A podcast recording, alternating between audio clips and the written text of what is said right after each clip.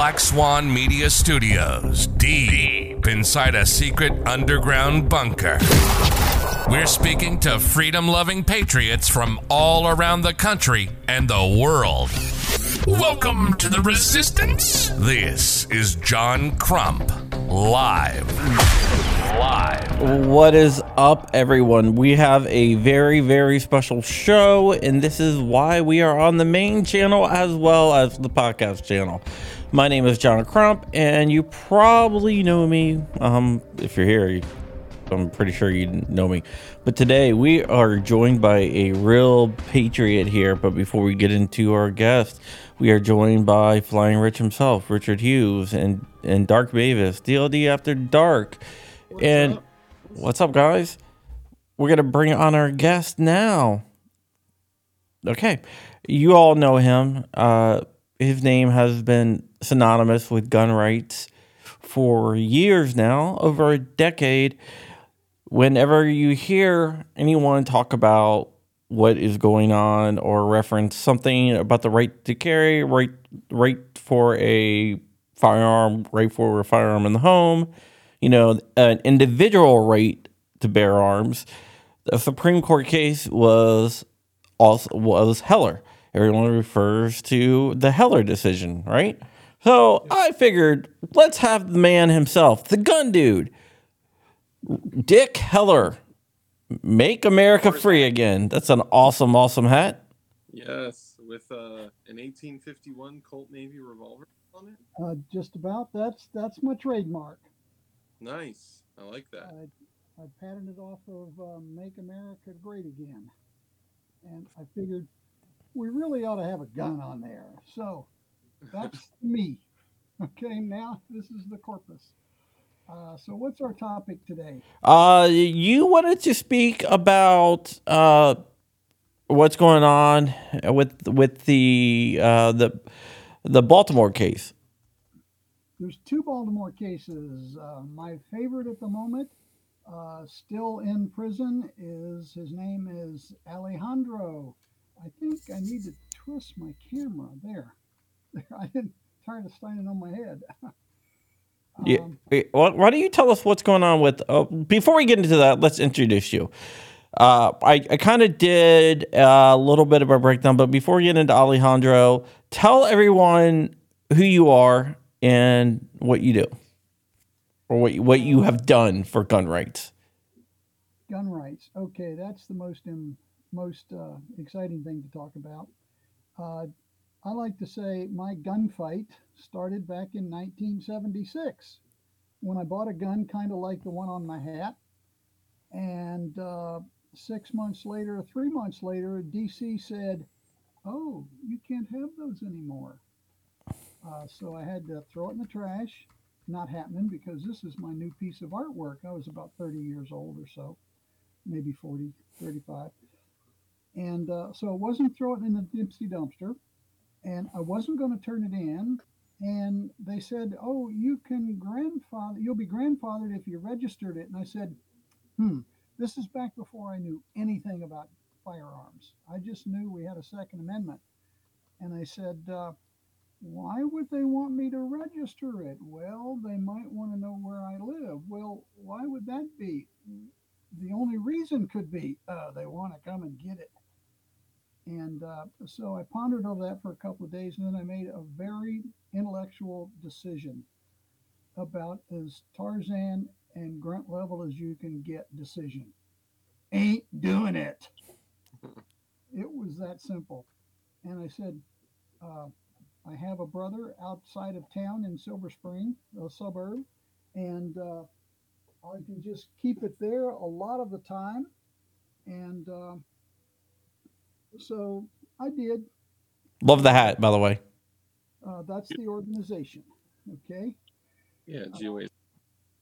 And uh, so it took 20 years of studying, and a lot of things had to happen. And finally, uh, short version, we linked up with uh, a guy that was on the Olympic shooting team and had studied law uh, in. Um, actually, he had studied law and, and medicine in the combat zone of Vietnam. He went to went to part time school there, So when he came out, he ended up being on the President's 100 shooting team.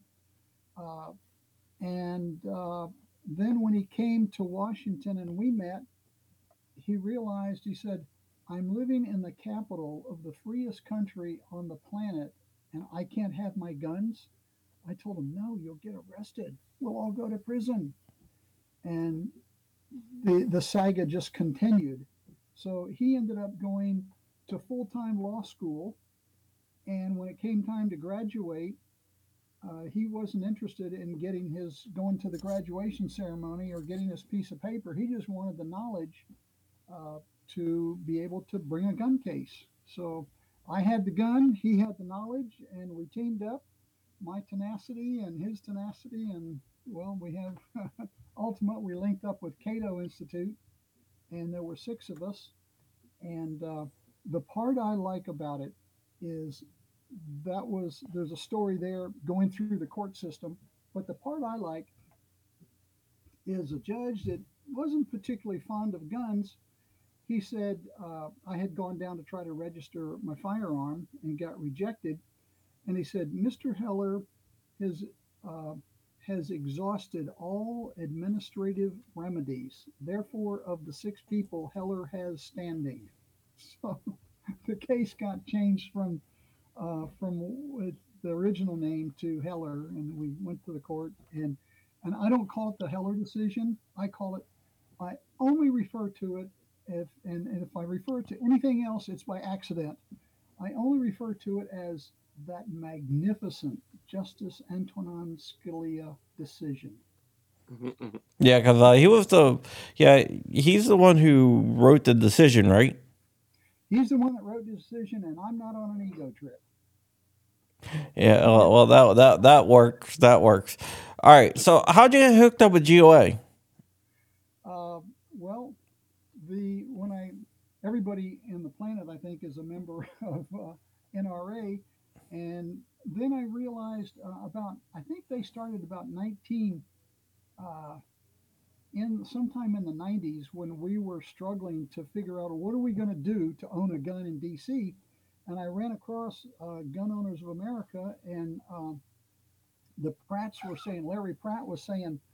Uh, said we're the only we're the no compromise uh, gun organization in DC. So, man, as soon as I learned that, I wrote them a check and been supporting them ever since. And uh, then somebody, you know, I had to work with somebody, so we joined. They invited me in, and uh, we work together on. I think we're working on Heller uh, six and seven now, actually, our gun cases. Yeah, you, you but people don't realize that there's Heller one, Heller two, Heller three, Heller four, Heller five, and now Heller six, Heller six and seven. Six So- and seven. Yeah. So DC must get really tired of you suing them. Well, what's interesting is, uh, forgive me, I, I'm just kind of new at this stuff. I'm trying to get my camera. No, you're I fine. think it's important to show your teeth, right? Yeah. as well as GOA. So the uh, last time we had uh, it was a meeting on the hill, and and everybody was going around the table introducing themselves, and uh, uh, you know I met a lot of congressmen there, and and then uh, when it was my turn, someone jumped up and says. Uh, the gun dude here doesn't need introduction. We just call him we just call him gun dude emeritus. so it's it's a it's fun, uh, and it gets serious, and people know I'm serious, and that's why we're working on six and seven. I just heard about gun uh, case number seven today was offered to me, and I said, hey, I think I can find some more people to make this a class action uh, against DC. So, Uh, so can you say what six and seven are, or no? Not yet. sorry. Can you say what Heller six and seven are going to be about, or not yet? Uh, no, uh, you don't want to. You don't want to jeopardize anything, which is understandable. Which is understandable. So you all have to wait out there. I will be reporting on it once it breaks. Once we can say something. If I, if I summarize, Heller one, that was the right to carry in DC. Is that correct? Right there. That was simply the right to own. right to own a Oh. gun. That was the one that established uh, before. Uh, there wasn't really a case that established the that the right to bear arms is an individual right, even though I believe that it always has been. But it was never the Supreme Court never actually said that until Heller won. Well, I, I think it's important to Own. distinguish Actually, that the was first. It was strictly the, just the one first ten element. amendments. Yeah. You know, nine of them refer to the people, and the second refers to the militia. You know, because that's just an obvious. You know, Y- distinction. Yeah, he's being facetious there. How like they were like, mm-hmm. oh, all these ap- apply to the people. Just this one doesn't apply to Yeah, the people, this which is one, the Second Amendment. You know, that that's the militia. The other nine apply to the people. yeah, You know, the, that that is the anti-gun thinking. Right. so Dick, I, I guess of the the many things, and I was just like, what what can I ask Dick Heller? Do people get mad when they find out who you are? And not not us. We're- We're all happy for you, but do the gun grabbers, the Bloombergs out there, get mad when they see you? Uh, the most I ever got was once I heard a swear word in the last what 15 years. Oh, So okay. they'll give you, they'll give you icy stares, and uh, you know that shooting up in New Jersey today of that Republican Congress lady. It it just makes you pause and say, "Geez, maybe I should carry a little more often in D.C. because you don't know where the the space nicks are." Mm-hmm. mm-hmm. the deranged. And it could be that all they have to do is say to somebody that's mentally deranged is I live, I I work right next door to a homeless shelter, and it's just people laying on the sidewalk all day long with drugs. Oh. And uh, uh, if if somebody walked up and said, "Here's a gun and twenty dollars, go shoot that person," it'd be that simple. You you could get blown away if the guy could hit you. If the person could hit you with a gun, you know. Yeah. But that's another story. So you just always have to be. It's called situational awareness, as the whole audience knows. Oh yeah. Uh, yeah, exactly, well, exactly. Yeah. May I back up? Yeah, I I have a friend that you might know, uh, Brian Ren- Wrenn, who also sued DC. That was the second step up the ladder. Yeah, I actually wrote a letter to the the reason the way the reason I knew I had to link up with somebody is I I'm a cop. They give me a, a gun and a badge and a bulletproof vest and a power of arrest. I'm a full blown cop, um, just not for MPD. So I wrote a letter to the DC government, the mayor and the armorer at the time, and I said, Dick Heller, I'm a, a special police officer and I have I carry a gun all day, and here's my own private gun, and I'm going to start carrying it. Okay, please tell me what forms I need to fill out. And the, the armor wrote back, Oh, no, you aren't, kind of thing in diplomatic government talk. And so I had this letter, and I didn't know what to do with it. And two years later, uh, Brian, he knew what to do. He and George, George, his lawyers, my current lawyer, current attorney, and we're, we're good, all good buddies. And uh, so they went down and filed the case. And uh, that could have been Heller two. But it was the next step up the ladder. First, you have to be able to own a firearm. And then Brian's case was you don't want to carry the firearm. And then they started saying the next step up the ladder was here's what you can't do. And okay, well, we want to do some of those things. Okay. Uh, and so we're up to case six, seven, six and seven now are in the works. Um, the third case, second and third case were were the 16 elements that uh, after the magnificent Scalia decision in June, the city came up uh, with 16 elements immediately. So they had a backup plan. So one month later, um, the the legal team we took them. We had to go to court again, and it stretched out over years and they were split up into Heller. The, we, we challenged the 16 elements that they threw up as no-nos. Uh, so for the next few years, they had to split it up, and one of them was an AR. So that was Heller two, and um uh, Justice, um, uh, there was, who was the justice? My brain scrambled.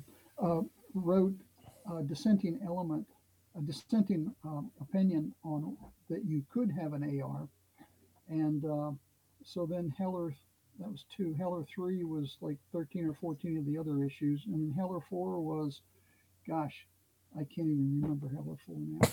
I mean, you sue the government so many times you forget. That's kind of uh, That's crazy. Well, trying to keep up with everybody's, you know, everything in in uh, Bruen and all the other Mhm. states, and and uh, concealed carry started in California. It's there's a lot there. So if I don't have my notes in front of me, I'm I'm not able to answer a lot of questions. yeah. One of your cases involved uh, the right to build a pop firearm, right? Oh yes, that was number four. That was number four. Yeah, the right to build a polymer 80. that was so so simple. Uh, see, what you have to have is evidence, and uh, so I had my buddy down in North Carolina. Uh, I had him ship me one. Uh, I purchased it, and he shipped it to me. And let's see. Oh, he shipped it to the FFL, uh, Nova Arms on K Street, and uh, they said, "Hey, this is not a gun. What do we do with it?" So they called the the chief of police, and they said, "No, you can't register it. Send it back." So I paid for the shipment up and the shipment back, and so we had evidence that I had been Heller had adminis- had uh, exhausted all administrative remedies with pieces of paper that we had it shipped to us and we had to have it shipped back.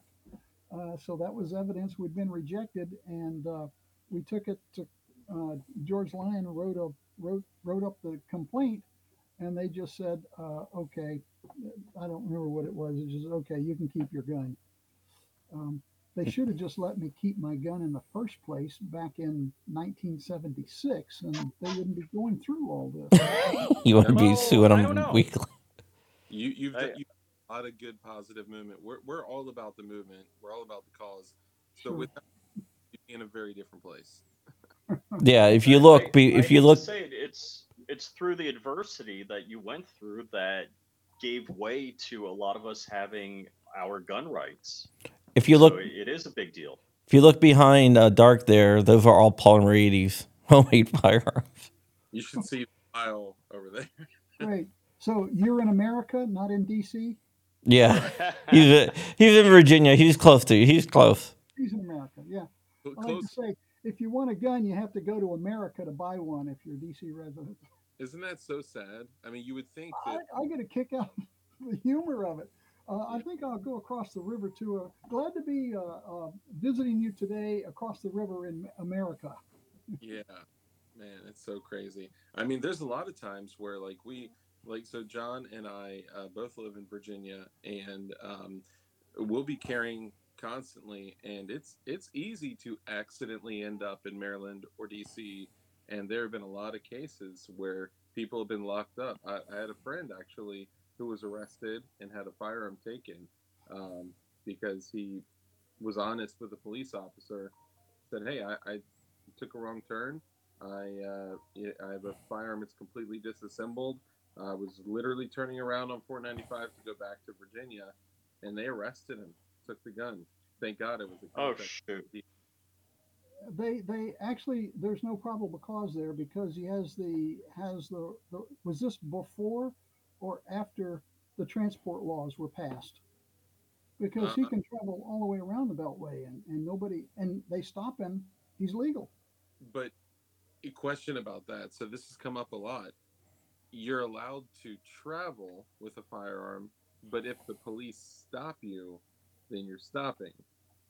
Well, Oh, well, also, also you get to have it stored. Yeah, they, they do have state storage laws. So Yeah, you can't have it like strapped on you like a concealed carry. so I when I go to Maryland, and a lot of people will say that you know this is bending the knee, right? Um, uh, I literally take it off my person, I clear it, put it in a steel, you know, lockbox. It's a, a safe in my trunk, and then you know lock it up, ammunition separate. And if I need to do some business in Maryland, then I leave. The moment I get back in Virginia, take it out, load it back up, put it in my waistband, and go about my business. Sure. I That's what they think I do. well, but you're asking the wrong person because I'm not the attorney. um, I just, whenever I travel, I just make sure the people on the other end are taking care of me and they're armed. I don't have to worry.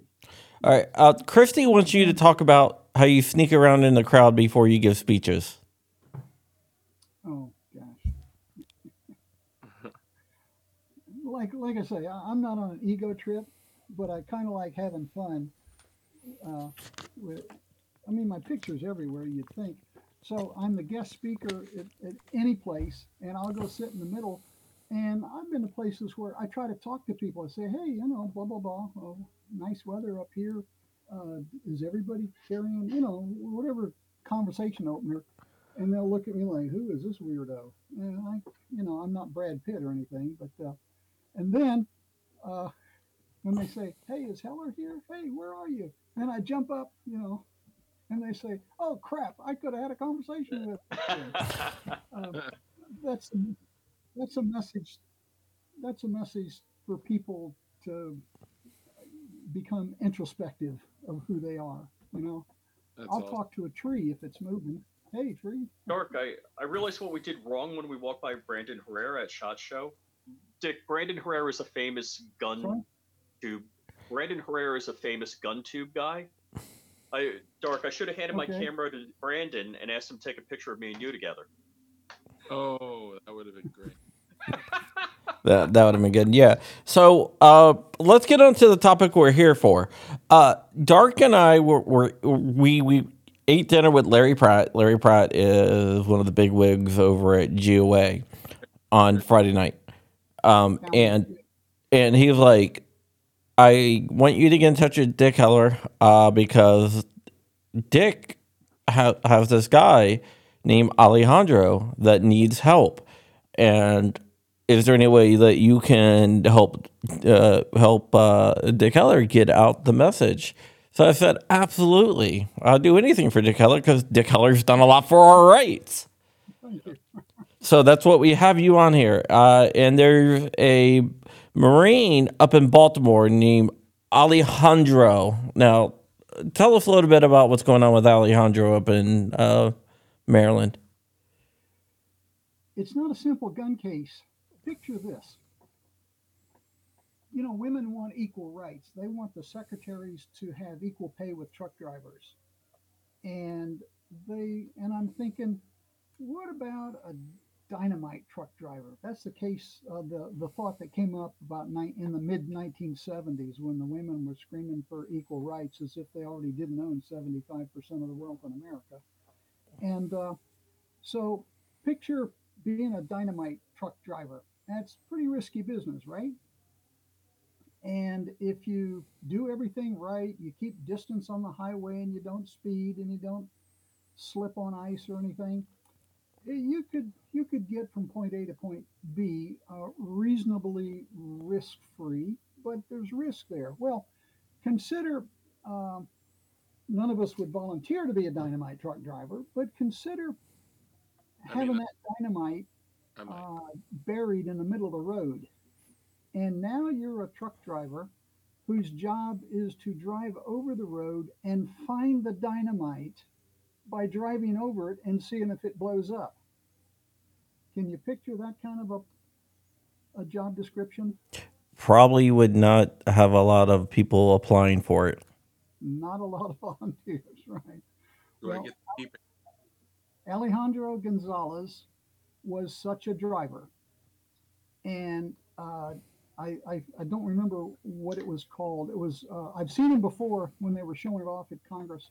It's it's a it's a it's a great big, incredibly big truck, and it's got a wedge bottom like a boat. So when it drives over something, the blast doesn't blow it up; it blows it 45 degrees out to the sides Yep. that was his job, and he found a lot of buried IED dynamite places. Uh, he's been blown up uh, over half a dozen times, Uh, and remember in Iraq when that missile came into the Green Zone uh, military uh, chow hall? Yep. No, okay. Alejandro was there. His uh, don't get me crying now. this guy has seen some action. People were dying all around him. He made it out. So finally, when he came back stateside, that's the kind of guy he is. Is he's the dynamite truck driver. Um, when he came back stateside, he's got two kids and a fiance from Georgia, and his mother lives in Baltimore. So they drive. You want the short version or the long version? Uh, we got about 45 minutes, so give us the long version. Okay, we'll make it medium version. Medium version. There you go. Okay, so he they drive from from Georgia outside Atlanta to Baltimore, and they're visiting his mother in an apartment building, and the guys upstairs are crooks, criminals, drug dealers, and gangbangers. So the guys upstairs were disrespectful to his mother, uh, and Allie's a Marine, right? Hey guys, uh, could you show a little more respect to my mother? And uh, one of the guys said, Don't you move.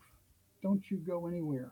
And Allie comes from Atlanta. He was sort of street savvy. He says, Oh gosh, this guy is going to call his gang. So he packed his, Maryland has a duty to retreat law. So he packed his family up, his two kids, his fiance, and his mother didn't quite make it to the car, but she was a registered nurse and she had a registered firearm uh, by her front door, which Ali, Alejandro grabbed on the way out. And he's just about got the car packed up, ready to do a total retreat out of Balmer. And the guy comes out of the apartment building carrying a chair. He's the the uh, the apartment is on a slight incline, maybe 30 degrees, about 50 yards front front yard the guy comes out. He says, I told you not to go anywhere. Uh, the bad guy smashes the chair on the ground, on the, on the concrete uh, in front of everybody, picks up a leg, which is now a club with a, with a pointed end on it. And actually, today is the court day. February the 3rd is another hearing day. The lawyers told me nothing's happening today there. Uh, don't bother to come up. So the bad guy is running down this incline towards Allie. Uh, he says something like, you know, what's he going to say? I'm going to kill you. Uh, Allie plugged him three times, threw the gun down, jumped in the car, and took off to Georgia. Uh, the got his kids home safely. He checked himself into the uh, uh, local VA hospital, and as you can imagine, the guy, after being blown up so many times, probably had a good case of PTSD. Uh, so he immediately checked him into the VA hospital. Uh, he had them call uh, the Baltimore legal system, and they came and extradited him. And he sat in a decaying, damp, cold Baltimore jail from September of 2021 uh, for 14 months until Thanksgiving. Oh shoot. Okay, he hasn't, he hasn't been, he hasn't had a court hearing yet. Okay, pretrial confinement. And oh, by the way, we're not going to have a trial for you. What happened to a quick and speedy trial? Yeah, I think I don't know what that's worth, but that's so. So there's this uh, the the the the prosecuting the chief prosecutor of Baltimore was Marilyn Mosby, and you know, Baltimore's, if it's not number one crime rate, uh, murder rate in America, it's number two after Chicago. So she was throwing everybody in jail. If you eat a, a ham sandwich on the wrong Tuesday of the month, you're going to be a criminalized. You're going to be criminalized and go to jail. So here's Ali, self-defense, clear case to all of us in the audience, and and uh, self-defense and he's sitting there rotting uh, with no medical attention with PTSD for 14 months. So Marilyn, Mos- Marilyn Mosby is on her way to jail because she was so corrupt. So the new guy comes in. I don't know his name. The new prosecutor comes in and says, "We've got to clear these books." Alejandro, self-defense. Look at the case. Talk to lawyers. Send this guy home. So just before Thanksgiving of just this past year, uh, they sent Alejandro home. The case was null. Clean bill of health. Can you imagine? He might have a beer or two over that one. So Mhm. just before Christmas, now think of the the viciousness of re reinitiating the original charge. Oh, about ten days before Christmas. Remember, he's got two boys, uh, living with his fiance, and um, uh, so he's back in Baltimore jail just before Christmas Oh my he's still there. And so, how, how do you, you know, we in the audience can't figure out how your your your case is null processed, uh, and maybe that's not even the right word. It was nullified in some legal term. You go home, and then they jerk you back to jail again. Okay, and he was supposed to have his first hearing after coming back to Baltimore, being jerked back to Baltimore before Christmas. It was supposed to be today after having been put off a couple of times, of course. So I called his lawyer, uh, Mike Shark, and uh, uh, he said, uh, Heller, don't bother to come up. He says, there's nothing happening on this case. All they're going to do is continue it. Uh, and and his fiance, of course, drove all the way from Atlanta to here for this Oh my null- gosh. non-event today, but they have she'll stay somewhere. And I think they've moved his mother somewhere so that she's hard to find.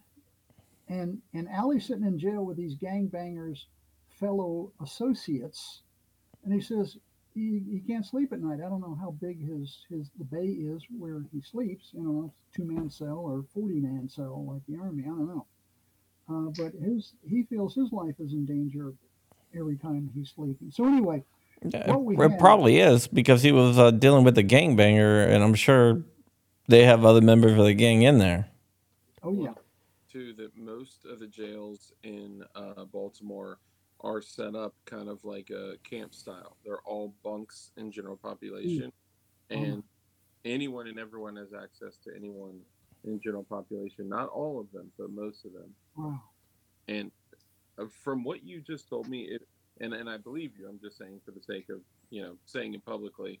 If that's how it went down, that's a clean shoot, right? The guy showed ability, willingness, and a verbal threat. He did his best to retreat with his family, and he resorted to, you know, a, uh, that method of self-preservation. That's a clean shoot. And the shame is here is if that happened in Georgia, he would have been free Keep talking.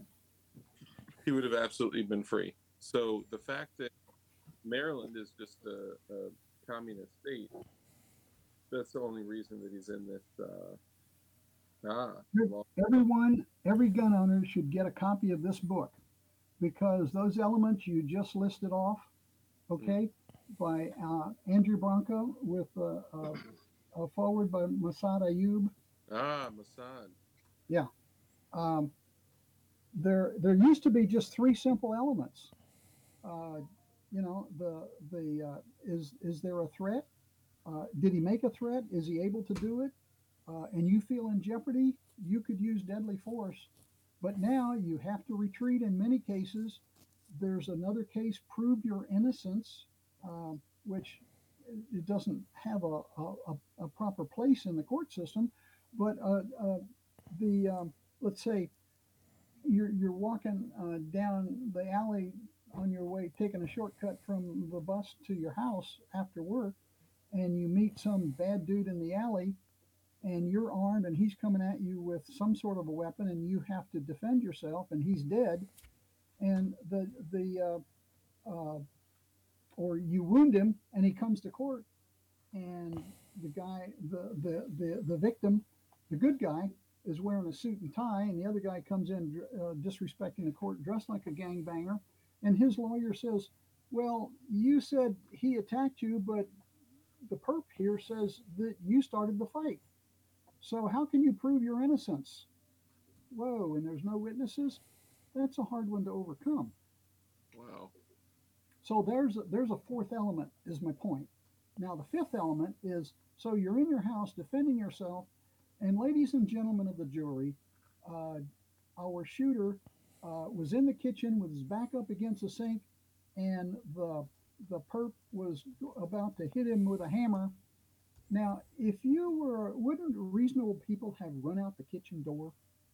You know, and all they do is make that besmirching statement, and it it it's it establishes doubt in, in the mind of the jury. So now we have the fifth element. Instead of just three, you have to go through a tripwire of five elements to, to get off. And that's, I think that's where Allie is.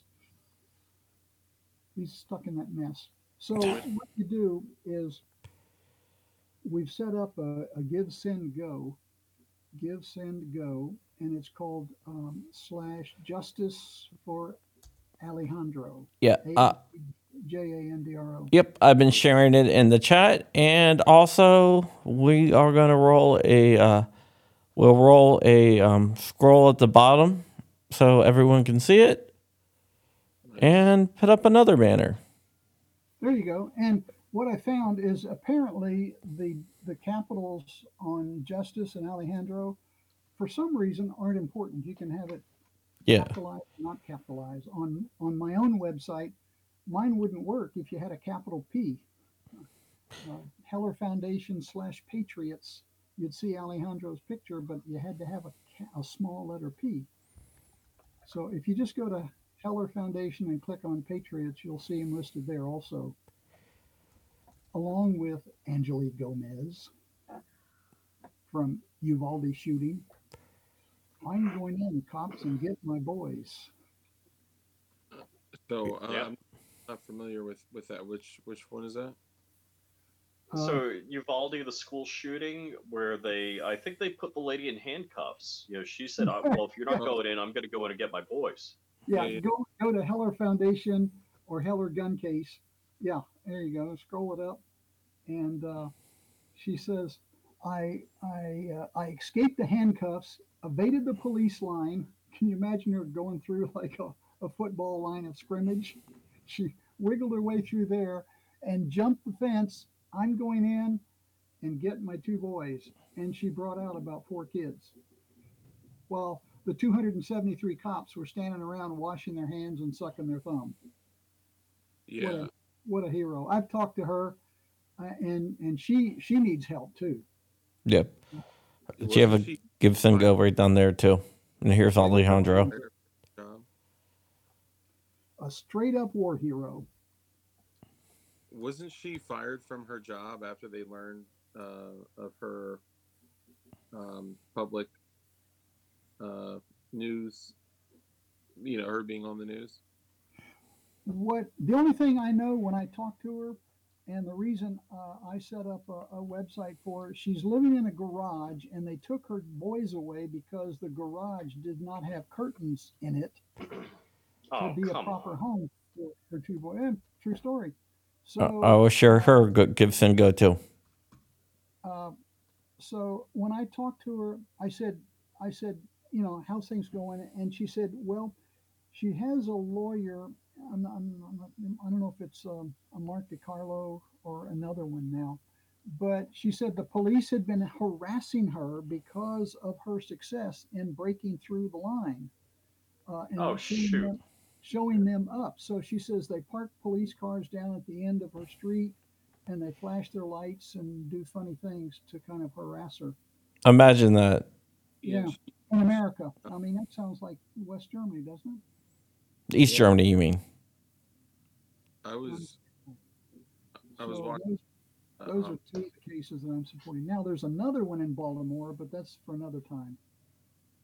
I was watching uh, a follow up report that she did where she said maybe she said she was going to lose her job or potentially, I'm not sure. But uh, she had said that uh, someone from the police had called her and said, You better stop doing interviews with the news or something Oh, yes. happened. Yeah. So the fact that Wow. so the fact that she has seems like visited by CPS, Child Protective Services, and you know they, it seems like law enforcement had attacked her for her taking a stand for her family. Sure, yeah. And if the cops are there, then they're going to look for every excuse. Oh, no curtains. Come and get her boys. Uh, protective service. Yeah. When she was the one that, you know, risked her life to get her boys, like once she saved them, they come in and take them from her. Like that's that's wrong. You know what? I don't understand. 273 of them guys there, they all want to go home, but our job is to go to the gunfire. Yeah. You know, give me those shields. I'm going in. I mean, and that's the way I see it. And I wasn't there, and uh, but I've had enough cop training to know that that's our job. And if they had the shields there, I'd have said, I'm crashing through with three shields to protect me from an AR-15 or whatever he had, and you guys be behind me and start shooting. Yeah. You do the shooting, I'll carry the shields. Uh, but that's not what happened.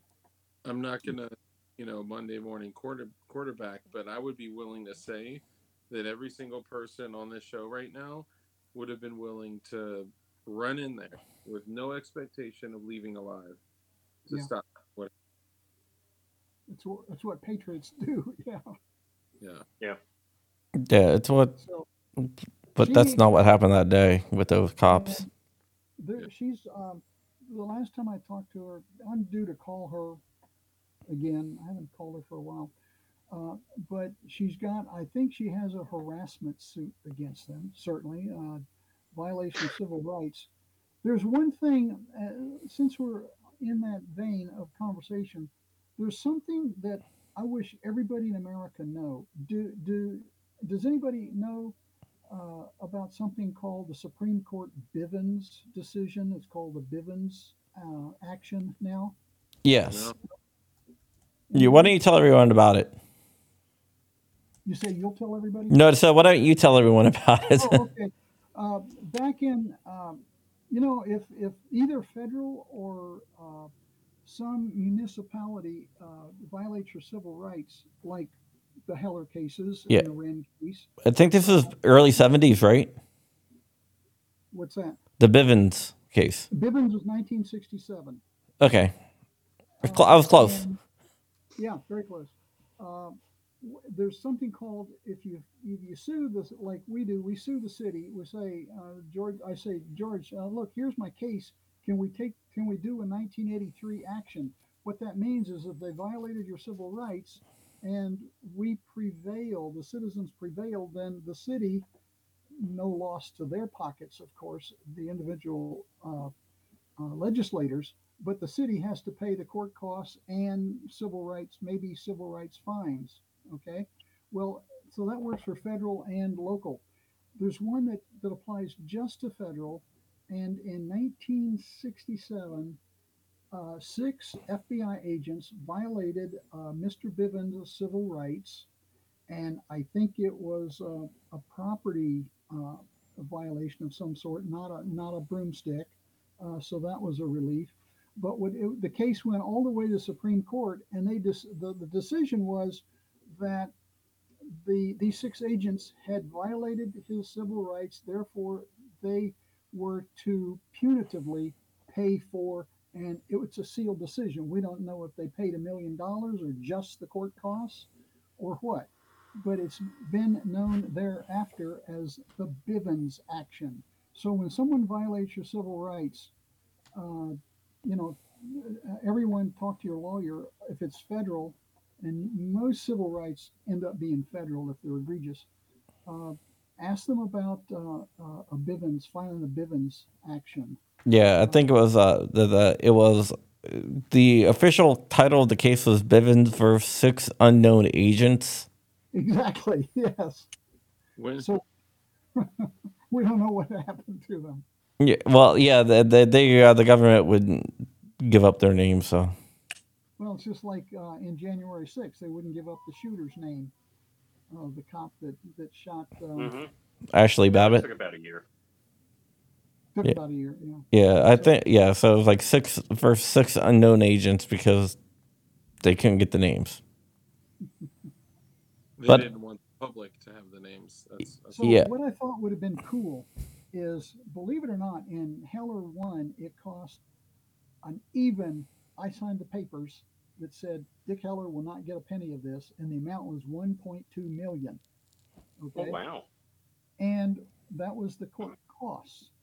Um, so there happened to be 12 members of the city council, and to this day, I fantasize suing their asses because if we would win, uh, and they would have to pay the court costs out of their own pockets for Mm. writing the legislation that violated their civil rights. One of their paychecks would have to be short $100,000 each of those 12 members. That would be so cool. Oh yeah. Wow. And what an example. We wouldn't have, we, we would not have needed I didn't learn about Bivens until just a few years ago, but if we could have done that and if it would have worked, guess what? We could have eliminated about 450 uh, follow-on court cases across the country. Yeah, yeah. When when they put their money on the line, it seems like they're they're not as uh, willing to violate people's rights. Yeah. That's crazy. So, if, if, how many followers do you have Uh, right now? Uh, like a little bit over a hundred, but we have like forty, like like forty ish thousand total. Plus Rich's three thousand, plus fifty thousand, around fifty thousand with all of us. Okay, if everybody uh, 54. sent Alejandro 54. just a dollar, okay, that would be forty or fifty Right. dollars. That's the amount of his his startup lawyer fees. Wow. So if and now not everybody's going to hear this, so if the majority that hear it ponied up just ten dollars, we could get him probably out of jail because it, it's just Ugh, the, it, what a horrible thing. him- yeah, they just put him through the grind. And I talked to Mike Stark, uh, just like Sunday, he called me. We talked on Sunday, for heaven's sakes. It's that important. He said, he said, when the case eventually goes to court and we raise the $40,000 so the lawyers will walk in, the other lawyers, he says, he'll walk right out of court cleared. But Yeah. it takes the 40 grand to get there. Yeah, it, it's it's kind of sad how that is. Um, That's Uh, crazy. there was a uh, a case called the auto key card case, which we've raised a lot of money for uh, Matt Hoover, who is CRS Firearms. Well, they charged Matt Hoover with conspiracy. One of the reasons why they charged him with conspiracy in that case is because he was raising money for the guy that was charged. So, like, oh, well, you can't use that money. It's conspiracy for ra- for helping you. Yeah, that's those guys that charged him. That's that's false. That's um, I'm sure there's a word for it. Is it slander? Uh, is it libel? Is it false arrest? Did they actually arrest him? I mean, those guys should be shelling out of their pocket for what they did. Yeah, Let's charge them. Uh, he's still going to trial. They're charging him with a felony. Yeah. Well, so And all he did is what we're doing today, right? Well, no, he also okay. Uh, he took uh, advertising money from a company. Uh, could we advertised it? Company. Yeah, so so it was like totally legal. He was advertising it. Uh, so they said, "Hey, you advertised for this company, which drove traffic and got them sales.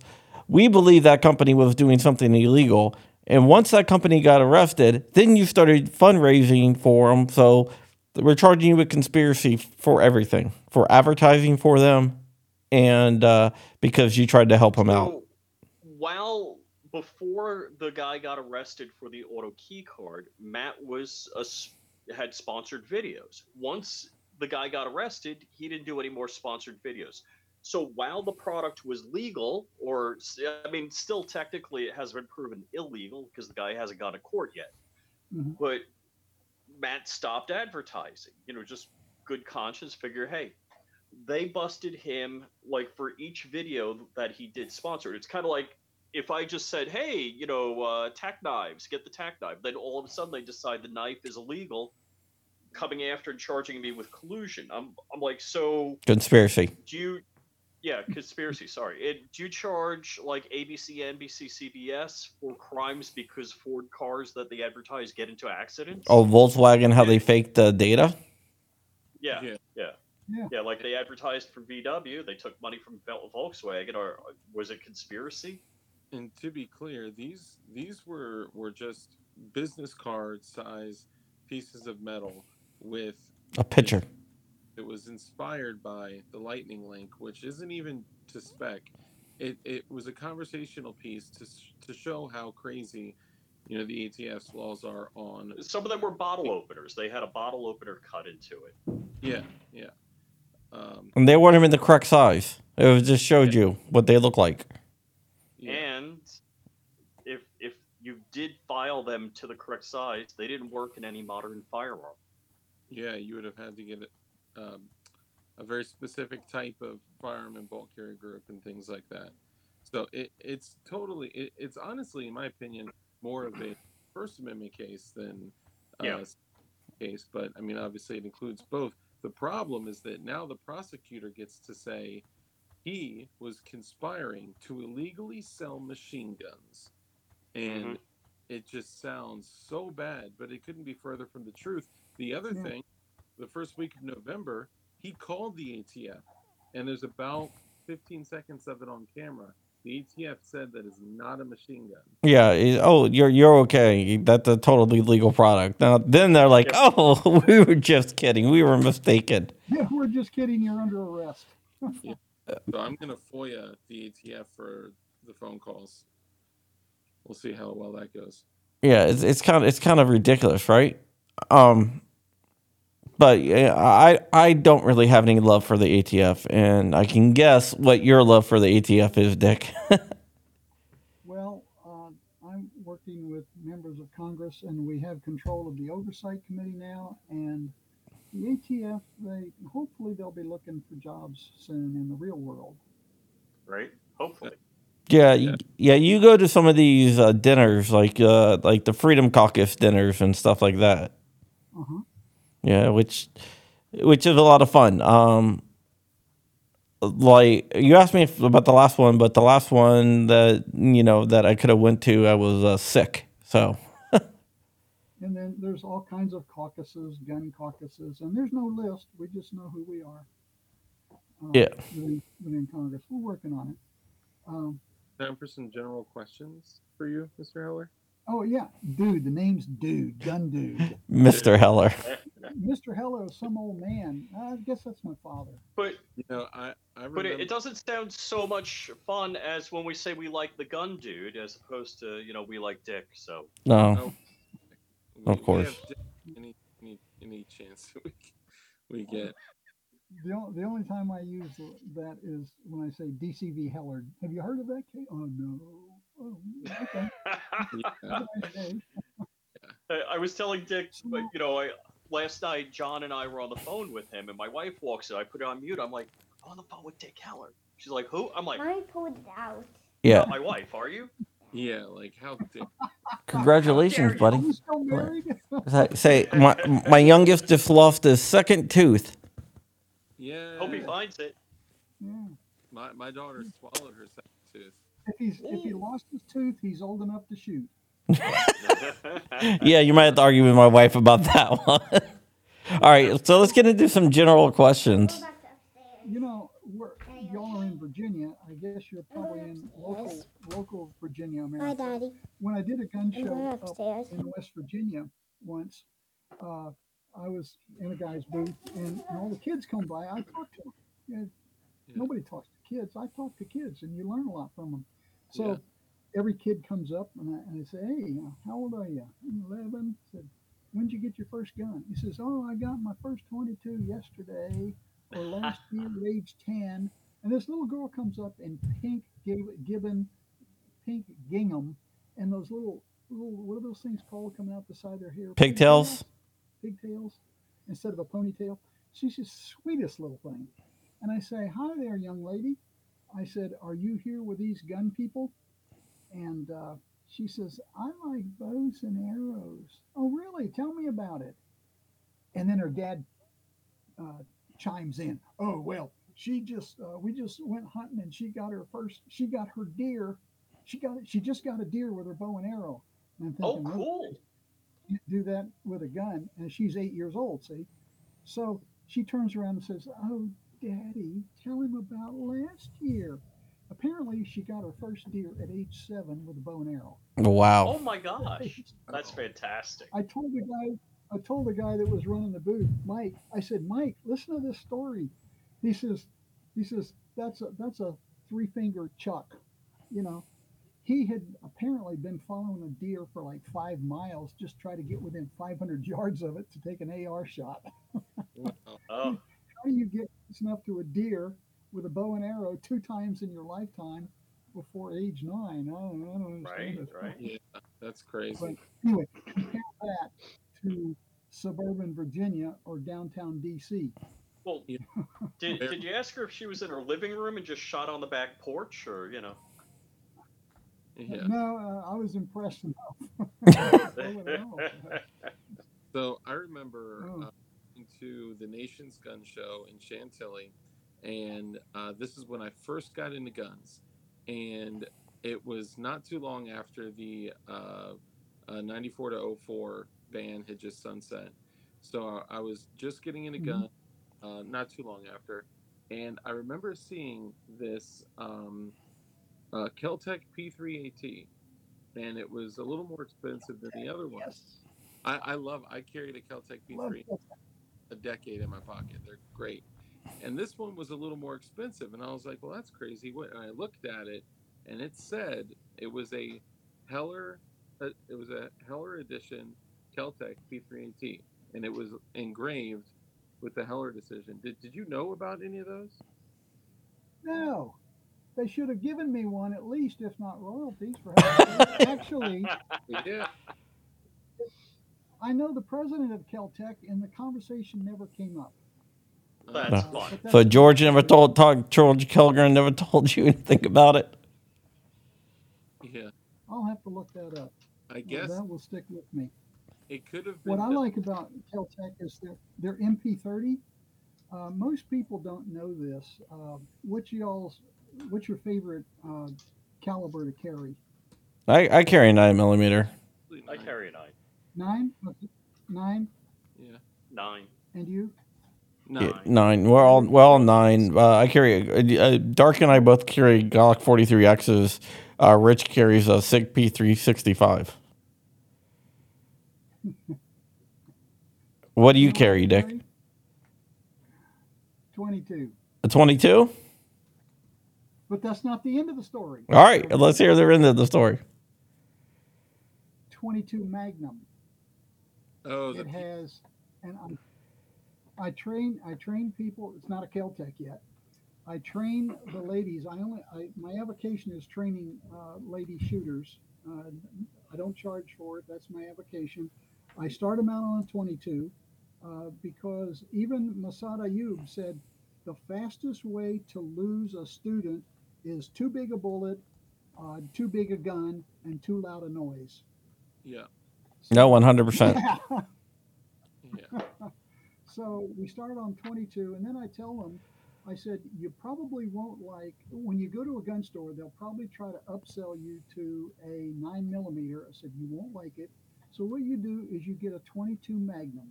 It has 80% of the horsepower or muzzle energy uh, of a nine millimeter, without all the artillery noise and without the horrible recoil Mhm.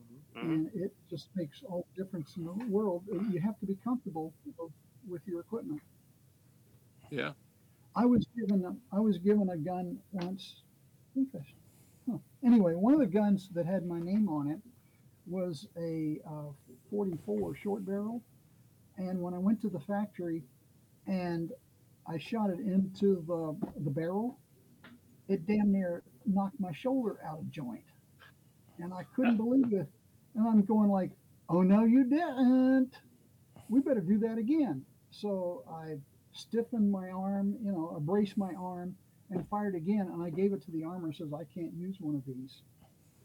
Wow. Uh, so if I can't, if I don't like something, uh, and I'm a screaming eagle paratrooper, and I can't use one of these, at the age of 17, uh, if I can't handle that, I don't expect dainty women to be able to handle that. So uh, I did a lot of studying on it, and and so I train them on my wife's 22, which happens to have uh, a dual cylinder system, so you can take out the 22 short or long rifle cylinder and put in uh, a 22 uh, Magnum, and you go switch switch from your your training gun to your self defense gun. Yeah. Hey, Oh, uh, that's ha- have you ever seen this picture? yeah, uh, that was taken in Tennessee um, with uh, mm, um, uh, my memory. Y'all have Pentium memories. Mine's uh, 286. So it takes me-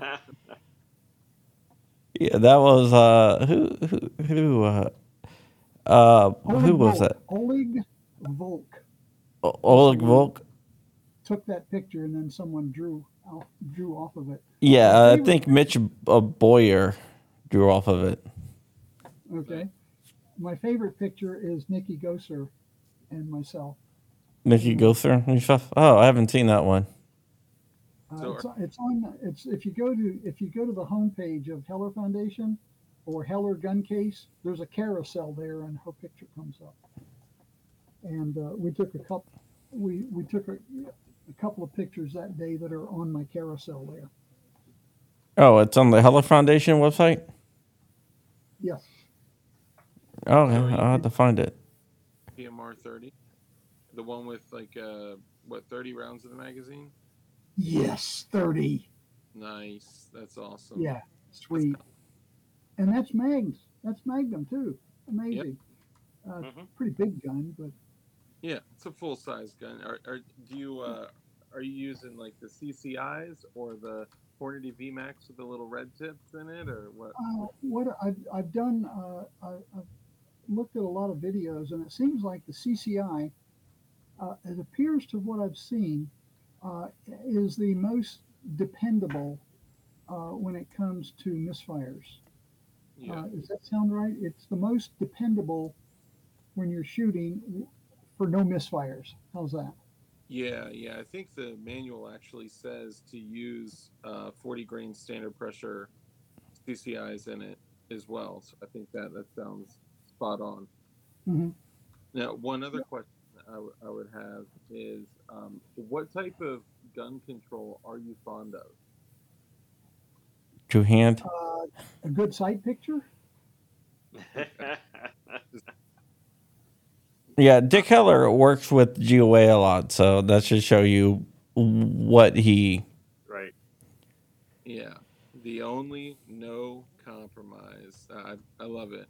Now, I have one question that typically causes a little discomfort. It's a little Is more. it machine guns? What's that? Is it machine gun question? Oh no, we could go there too. I, I Hmm. uh, my my question was uh, thoughts on felons and firearms. Yeah. What what, what are your thoughts on uh, felons and their uh, natural rights for self-preservation? Well, the system, the system has to figure out what the level of uh, good behavior they have to have fulfilled before they regain their full rights as citizens. I mean, they even, I don't think they should be in, in prison and voting. So Right. they've lowered that barrier. Um, Yeah. that's that's an abomination. Um, and and I don't know. I'm I'm all I try to do is learn the laws and obey the laws. And it's like, uh, uh, uh, what's what's the, jeez, who's the first guy on my Patriots page? Um, it'll come to me. Um, Oh, the first guy. There's one of my favorite pictures. Yeah, that's why I brought it up. The first I guy on your Patriot page. Uh, you mean? Uh, are you talking about? Uh, oh, okay. You're talking about Mark. Mark Robinson. Yeah. Mark Robinson, when in his speech, I play that it, that's it's on my Patriot page. He's the top picture, if you happen to notice, and a link to his "I am the majority" speech. Uh, and I listen to that from time to time. I am the majority. It, it just reinvigorates me. that's a guy that went in with Hmm. no preparation and went from school teacher, a factory worker, to school teacher to lieutenant governor in his first election. Guy is Wow. got to be awesome. But he says, I will, he says, I'll tell you what's going to happen. You're going to pass these laws to turn in our guns, and I'm going to go down and turn in my guns. But I'll tell you what's not going to happen. The Crips and the Bloods on the other side of town, they're not coming to turn in their guns, Yeah. you know? And my favorite Oh, yeah. phrase now is when anybody talks about gun control, my favorite question is, uh, if I ever got had a chance to talk to the mayor talking about gun controls, I mean, after the Potomac Metro shooting just yesterday, she said, you know, we have too many guns and all that crap. My my response is, um, Madam Mayor, uh, you might think that we have too many guns. How many times have you gone down to Mississippi Avenue and handed out gun registration forms? Plus, uh, the the metro is is a gun free zone. Of course, we're working on that. Yeah, Yeah. so so you know the gun gun laws. MDT di- only. You can carry in Virginia. Yeah, but but but gun laws didn't prevent that from happening. Of course not. Uh, Because I don't understand. by definition, criminal you cannot legislate against evil. And this is what they, they don't understand is that by definition, the criminals are going to break the law, right? It's still illegal to murder. It's still illegal to shoot people like that, you know? They, Yeah. They don't understand what they're doing, or they perfectly understand what they're doing, and they want to Right. strip us of every you know amount of control we have over them, which is the They're all, all vote Democrat so that they can try to take all of our guns away so they'll have an easier day at the office when it comes time to, to mugging. Yeah. They don't want a bad day at the office. No, Yeah. they They're criminals. They're not stupid. They're just criminals. they definitely do. But uh, all right, it looks like we are out of time. I want to thank you so much for coming on, Rich. You can find Rich at Flying Rich on all social media platforms, Flying Rich underscore official. And he has a new YouTube channel, Flying Rich Firearms. Check him out there. DLD After Dark, DLD After Dark on YouTube and all social media platforms. Who do you have on tonight? I actually have a uh, very exciting guest that most of you guys won't expect. Rich. know would probably guess that I'm gonna have, you know, somebody on to talk about the new Polymer 80 jig that's available at DLD Hardware. But this is somebody else. This is a YouTuber that all of you know and love that has recently been canceled. Don't say anything. Oh, I know who it is. Don't say anything. Don't say anything. All right. And uh, we have Dick Heller here. Uh, we ask you to go ahead uh, and help out Alejandro. You can go to Justice for Alejandro, uh, GiveSendGo slash Justice for Alejandro. Um, I'm going to put it out in, in the chat one more time. Uh, we would definitely appreciate it. You can also go follow the Heller Foundation at hellerfoundation.org on YouTube, where you can follow Dick's many lawsuits against DC. And let me just say too that I, I've been in, having conversations with Christy. Christy is just incredible. She is a remarkable. oh yeah. You, sir, are very lucky to have somebody like her on your team. Oh, absolutely. She's, she's a fireball. Yeah, yeah. And so uh, the uh, uh, somebody I used to know, uh, I know had a phrase: when someone's on fire, you throw gasoline on them, help them out. Yeah. All right, all all right uh, Mr. Heller, why don't you leave? Dude, dude, I know. Gun Dude, why don't you leave us with final words of wisdom? uh, go to Heller Foundation. We have to raise sometimes 1.2 million dollars. Actually, Heller 2 cost exactly 1.2 million dollars. Also, what a coinkydink! Unbelievable. Uh, fortunately, on my cop salary, I didn't have to pay all that. We had we had people helping, like GOA uh, and the other organizations. Um, but we need all the help we can get because the more if people support us, if they're listening to this channel and they support us, then they'll get that much more support back. Yep. In the form of Heller six and seven. And eight. We're working on the Metro case.